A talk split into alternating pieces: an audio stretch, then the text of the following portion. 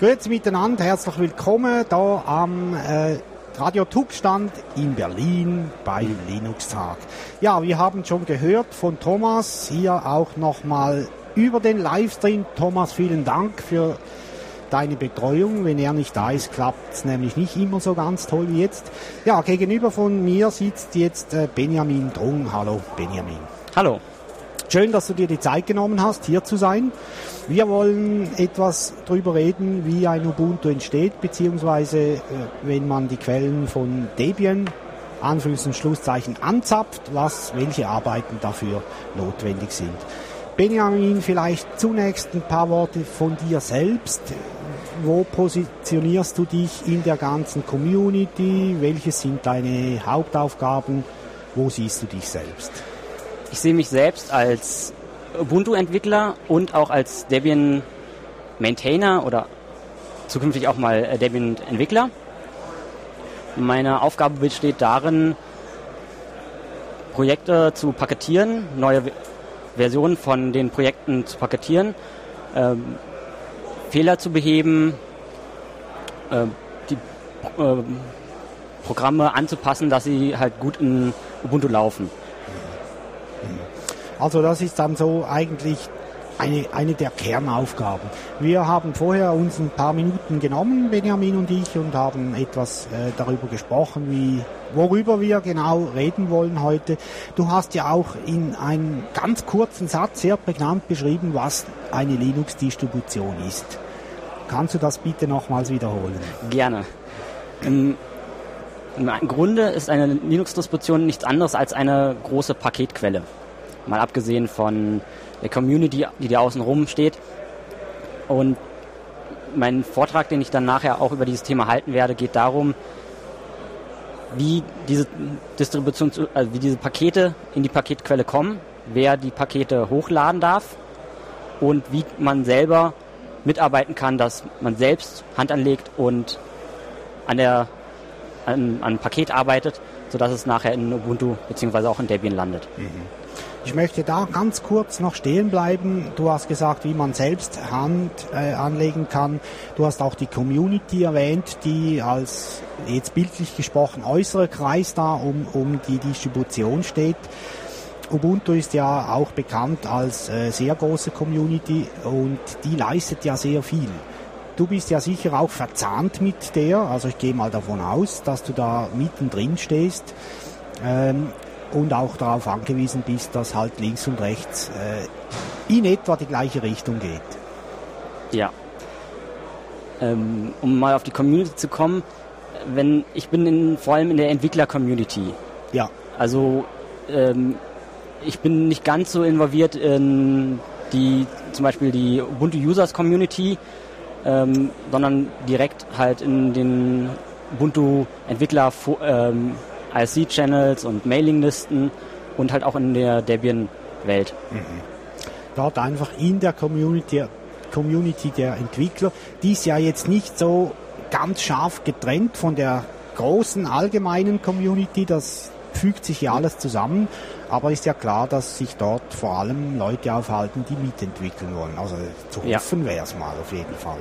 Ja, wir wollen doch mal auf deine Hauptaufgabe oder auf deine Tätigkeit zu sprechen kommen, der du dich am meisten oder am liebsten wohl auch widmest, nämlich äh, den Paketen, die von Debian kommen, stammen und äh, Ubuntu eingefügt werden.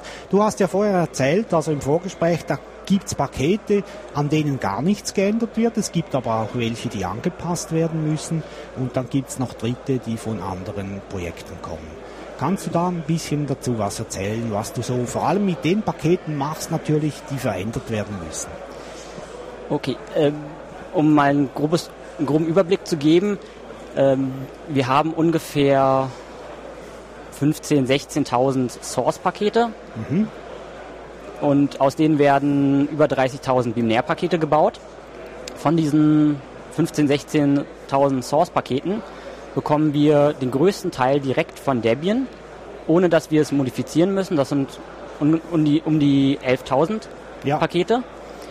Wir haben um die 3000 Pakete, die wir von Debian haben, aber modifiziert haben, weil wir in Ubuntu andere Rahmenbedingungen haben oder ähm, weil wir irgendwelche Fehler beheben. Und nur 2000 Pakete haben wir direkt von Upstream-Projekten. Mhm. Upstream-Projekte sind sowas wie zum Beispiel OpenOffice, Firefox, Eclipse. Also die Projekte, wo wirklich der Quellcode geschrieben wird. Mhm. Ja. Jetzt bei den Paketen, die Änderungen angebracht werden oder Fehler korrigiert werden und so weiter, ist das per Sprache be beschreibbar, was man da genau machen muss? Ähm,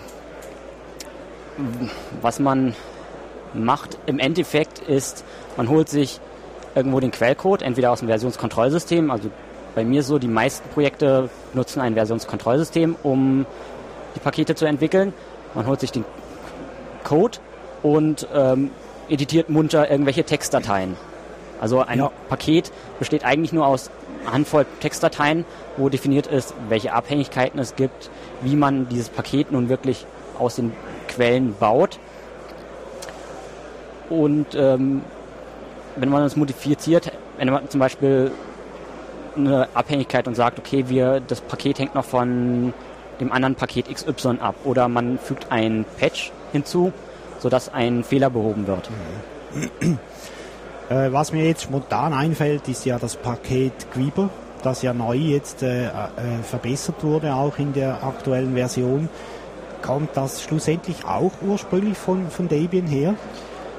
Gut, bei Quiber weiß ich nicht, wo es genau herkommt.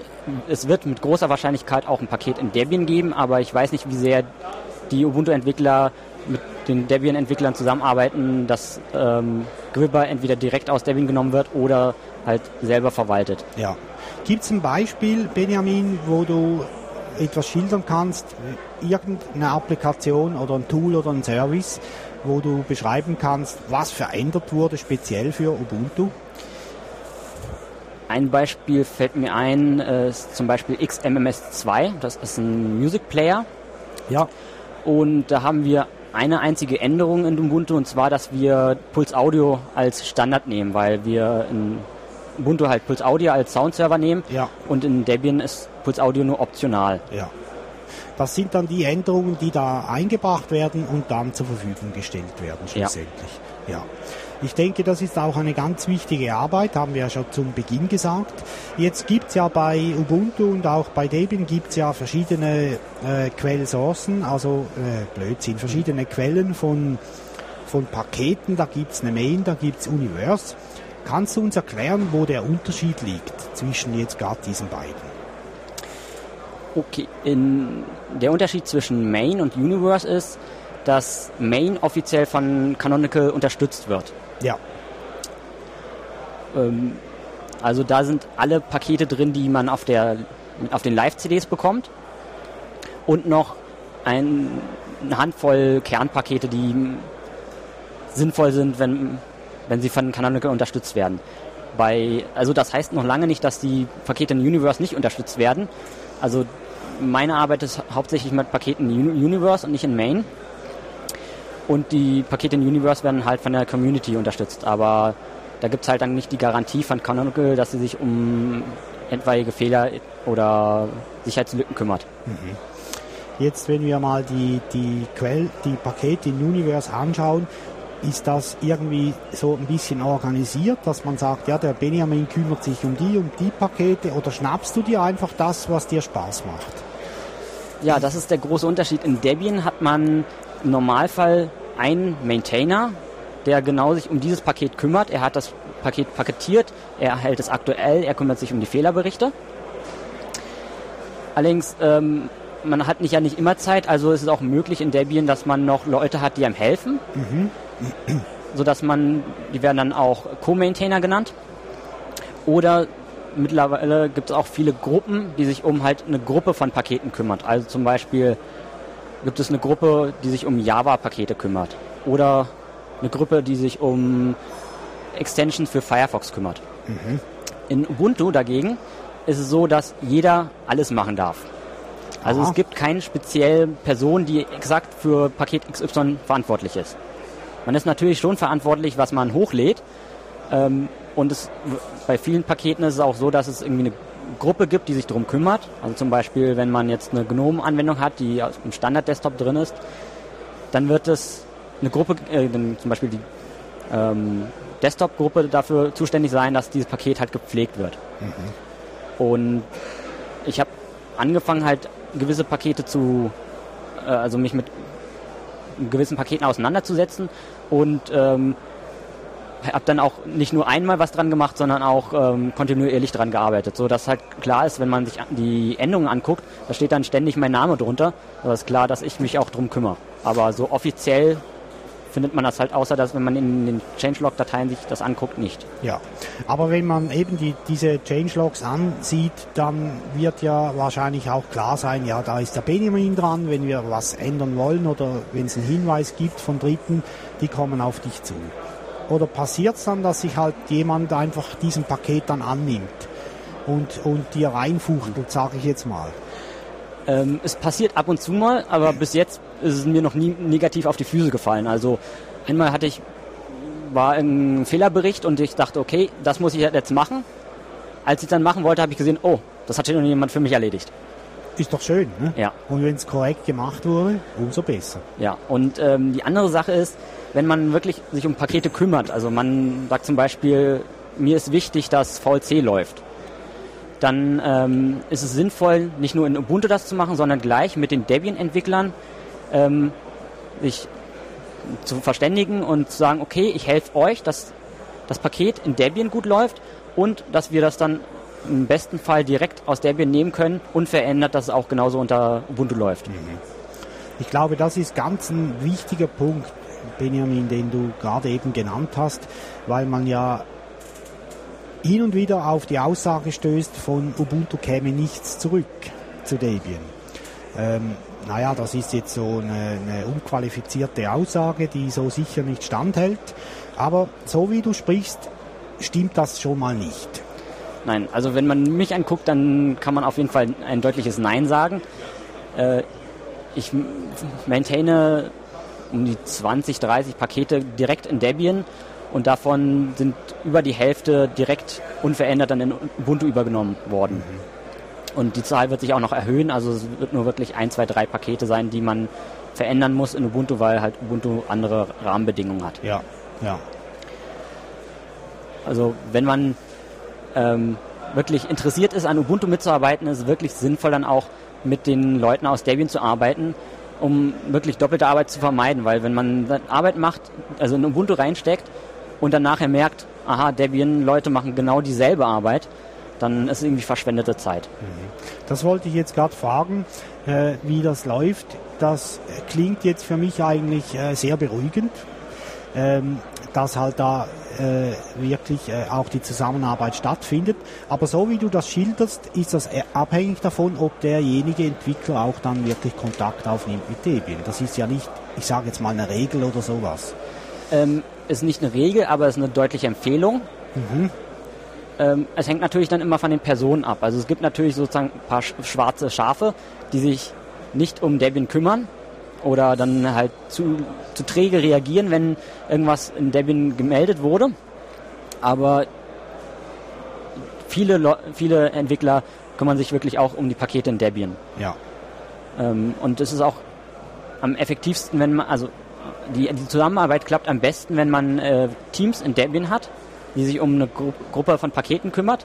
Und da hat man die leichteste Möglichkeit, wirklich in diese Gruppe reinzukommen und an den Paketen zu arbeiten. Ja. Darf man dann auch sagen, dass Debian mit dem Zukommen vor fünf oder sechs Jahren von Ubuntu auch gewonnen, also mitgewonnen hat, profitiert hat dann schlussendlich? Also ich würde ein deutliches Ja sagen. Mhm. Ähm, erstens hat halt Linux populär gemacht, so dass ähm, viele Leute über Ubuntu zu Debian kommen. Ähm, und es hat mehr Tester gebracht. So, ähm, man bekommt in, schätzungsweise gibt es zehnmal so viel Nutzer in Ubuntu wie in Debian, also Desktop-Nutzer. Und deshalb bekommt man dann auch schätzungsweise zehnmal so viel Bug-Reports. Ja. So dass man, ähm, dass die Pakete besser getestet werden, als wenn man nur Debian alleine nutzen würde. Ja. Jetzt hast du gesagt, Debian hätte auch neue Nutzer gekriegt über den Weg von, von Ubuntu. Also dann haben offensichtlich Leute Ubuntu als Einstiegsdistribution benutzt, was sie eigentlich auch sein will, und sind dann später zu, zu Debian gestoßen. Ja. Das ist noch spannend. Also, ja. Um mal noch einzuwerfen, ähm, Debian ex- existiert ja seit 1993 und Ubuntu erst seit 2004. Und Debian hat die größte Entwicklergemeinschaft hinter sich. Es um, um die 1000 Debian-Entwickler gibt es. Und dagegenüber stehen nur um die 160 oder 170 Ubuntu-Entwickler. Und von diesen 160, 170 Ubuntu-Entwicklern sind nur 56, wenn ich mich nicht irre, Entwickler, die äh, nach Main hochladen können. Also es ist eine wirklich sehr kleine Anzahl an Ubuntu-Entwicklern und deshalb ähm, macht es auch deutlich, dass wir wirklich auf Debian angewiesen sind, weil wir nicht die entsprechende ähm, äh, äh, Ressourcen, Ressourcen. Manpower haben. Ja, genau. Jetzt, äh, Debian ist ja nicht nur, nicht, die, nicht nur Quelle für Ubuntu, es gibt ja ganz viele verschiedene ähm, Distributionen, die Ubuntu, die Debian nutzen, als, um darauf aufzusetzen. Merkst du da was als Ubuntu Debian Entwickler, dass von dort her auch irgendwelche Inputs kommen? Direkt habe ich es noch nicht gemerkt, aber es, ähm, man, es kann ja sein, dass die Nutzer von anderen ähm, abgeleiteten Distributionen sich gar nicht als solche outen. Ja, Also deshalb hat man auch dieses Problem, wenn Debian-Entwickler sagt, ähm, es kommt nicht zurück von Ubuntu, dann ist es schwierig rauszubekommen, ob das wirklich stimmt, weil man kann vielleicht anhand der E-Mail-Adresse feststellen, dass derjenige von Ubuntu kommt, aber nicht unbedingt an dem Fehlerbericht, den man liest oder ähm, an den Paketen direkt. Es sei denn, Ja. es steht halt eine ubuntu.com E-Mail-Adresse, dann weiß man, ah, okay, der kommt von Ubuntu. Ja. Jetzt, äh, wenn du, wenn wir die äh, Community nochmals ganz kurz etwas beleuchten wollen, in der du dich bewegst, ähm, wenn sich jetzt Leute finden, die sagen, oh, ich interessiere mich da ein bisschen mehr für, ich möchte ein bisschen mehr wissen, vielleicht das eine oder andere auch dazu beitragen, findet man euch leicht?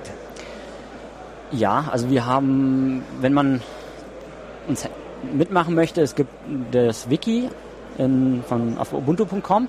Da findet man viele Informationen, leider nicht unbedingt immer ganz so strukturiert. Ja, Dann gibt es die Mailinglisten, die werden vor allem in Debian sehr äh, intensiv genutzt. Und in Ubuntu der beste Weg meiner nach, Ansicht nach äh, sind die IRC-Channels. Da gibt es äh, zum Beispiel Ubuntu-Devil, es gibt Ubuntu-Motu. Motu steht für Master of the Universe, also die Leute, die sich um Universe kümmern. Und da hat man meistens immer eine Ansprechpartner, äh, findet man einen Ansprechpartner, wenn man irgendwelche Fragen hat. Auch wenn man irgendwelche dumme Fragen stellt, kriegt man eine Antwort. Manchmal ist dann halt so, dann kriegt man irgendeinen Link, wo man dann seine, die Antwort lesen muss. Aber Ja. Ja, also man, man kann sich da mit einbringen, wenn wir jetzt da Hörer haben, die sagen, ja, wieso nicht, dann äh, findet man die, die Community und wo man sich auch äh, anhängen kann, Informationen kriegt und so weiter. Ich möchte noch gern einen Blick in die Zukunft wagen, Benjamin. Also eigentlich möchte ich gern, dass du einen Blick in die Zukunft wagst. Du sprichst ja sehr positiv über Debian, auch über Ubuntu. Man spürt das auch, wenn man mit dir spricht. Du bist begeistert, du machst das gerne. Wie beurteilst du die Zukunftschancen für Ubuntu, für, für Debian? Mark Shuttleworth, der ja auch hier sein wird, dann um 15 Uhr irgendwie, der sagt ja, er will den Bug Number One will er fixen. Ähm, wie, wie denkst du darüber? Meine Hoffnung ist natürlich, dass äh, der Marktanteil von Linux-Distributionen in Richtung 10%, 20 oder wie auch immer hochgeht. Ähm, ist, ich sehe ein wenig die Tendenz, dass es mehr Nutzer gibt, aber ähm, ich bin skeptisch, ob wirklich ähm, wir Microsoft so ähm, die Marktanteile wegnehmen können, dass wir wirklich ähm, eine richtige Macht entwickeln. Dass man sagt, ähm, wenn ein Produkt, Produkt rauskommt, dann muss es auch Treiber für Linux geben. Ansonsten wird das Produkt ähm, schlechter als wenn es ähm, Linux-Treiber hätte. Aber du bist doch grundsätzlich der Meinung, es wäre der richtige Weg, wenn, wenn, äh, wenn wir mehr Marktanteile hätten. Ähm, da, wenn mehr Marktanteile heißt, dass die Hardwarehersteller ähm, Linux wichtiger empfinden, sodass man auch einfach in den Laden gehen kann und dann Hardware kaufen kann. Ja. Ähm, das ist so der wichtigste Punkt, wieso ich gerne möchte, dass es ähm, mehr Linux-Nutzer Ja. gibt. Das ist ja so die, die Huhn-Ei-Frage. Was braucht es zuerst? Braucht es mehr Nutzer oder braucht es mehr Hersteller, die Linux unterstützen? Wahrscheinlich beides. Ähm, es hat sich ja schon einiges verbessert in den vergangenen Jahren. Also so abgeschottet wie vor fünf Jahren vielleicht sind wir nicht mehr. Es gibt Zahlen, die sprechen von einem, es gibt auch Zahlen, die sprechen von zwei Prozent äh, Linux-Nutzer. weißt du da genauere Zahlen? Genaue Zahlen kenne ich nicht. Es gibt bei Ubuntu so eine Schätzung von einigen Millionen. Ich glaube, die Schätzung liegt ja so bei 8 Millionen Nutzer. Äh, wenn man das vergleicht mit den Nutzern von Debian, also die das Debian als ähm, Desktop-System einsetzen, da hat man ungefähr das eine Million. Allerdings wird Debian ja auch nicht nur als Desktop-System, sondern auch als Serversystem eingesetzt und ähm, da könnte es gut sein, dass Debian eine, eine größere Verbreitung hat. Ja, ja, okay. Du sprichst was an, worauf ich äh, eigentlich auch noch gerne zu sprechen gekommen wäre, nämlich Server. Es ist ja Debian bietet Server an, natürlich äh, auch Ubuntu äh, gibt es entsprechende Server dazu. Bist du dort auch tätig oder anders gefragt, sind die Quellen teilweise identisch? Jetzt geht da gerade Bier vorbei, darum haben wir etwas Lärm, aber ja, jetzt ist es durch. Ähm, möglicherweise habe ich auch schon Pakete angefasst, die dann als im Server vorkommen, aber vor allem kümmere ich mich nicht um Pakete, die als Desktop-Nutzer benutzt werden. Also sowas wie ähm, Musikplayer, äh, Videoplayer, ähm, Firefox-Extensions ähm, oder zum Beispiel große Pakete wie Eclipse. Ähm, es gibt auch eine äh, ähm, eine Gruppe, die sich um einen Server kümmert, aber mit denen habe ich recht wenig am Hut. Beziehungsweise ähm, nicht direkt als, ähm, kenne ich die Leute nicht direkt als Server-Team-Mitglieder, sondern halt so als Entwickler allgemein. Ja, okay. Du hast am Anfang gesagt, du wirst noch einen Vortrag halten, ich glaube gerade im Anschluss äh, zu diesem Thema. 16.30 Uhr, also 16.30 Uhr. Äh, geht es darum, was wir jetzt hier besprochen haben, so im Großen und Ganzen? Sprichst du da auch darüber? Ja, ich spreche darüber und äh, möchte die Leute äh, interessieren dafür, dass sie mit in der Distribution mitmachen. Also dass sie äh, ähm, wissen, wie Debian und Ubuntu funktioniert, wie die Veröffentlichungen funktionieren und wie man ähm, ein Paket, wenn man das selber erstellt oder einen, irgendwie einen Fehler behebt, wie man das dann in die Distribution reinbekommt. Super. Also der ist um 16.30 Uhr, weißt du den Vortragsraum? Ähm, wenn ich mich nicht irre, war das Europa 2. Das ist zwei Stockwerke über uns, glaube ich, oder sogar Ein Stockwerk. oder ein Stockwerk. Ich bin nicht mehr sicher. Ist auf jeden Fall äh, etwas in der Höhe, ist aber gut äh, angeschrieben hier im Haus 16.30 Uhr, Europa 2, ist äh, der Benjamin Drang dann mit einem Vortrag zu diesem Thema, das wir hier besprochen haben. Ich habe vorher gezeigt gekriegt, wir müssen langsam fertig machen. Benjamin, haben wir jetzt irgendetwas nicht beleuchtet? Oder waren wir so mehrheitlich durch? Größtenteils ja. Okay. Und sonst, ihr habt jetzt, liebe Hörer, die Adressen gekriegt im Verlaufe äh, dieses Gesprächs, wo ihr weitere Informationen bekommt. Und natürlich auch 16.30 Uhr, äh, dann in Europa oben ist der Benjamin Drang wieder an einem Vortrag. Benjamin, vielen Dank für die Zeit Bitte sehr. und noch viel Spaß hier in Berlin für den letzten halben Tag an Linux-Tag. Ich werde auch länger in Berlin bleiben, weil ich hier wohne. Ah, schön, super. Okay, vielen Dank. Tschüss. Tschüss.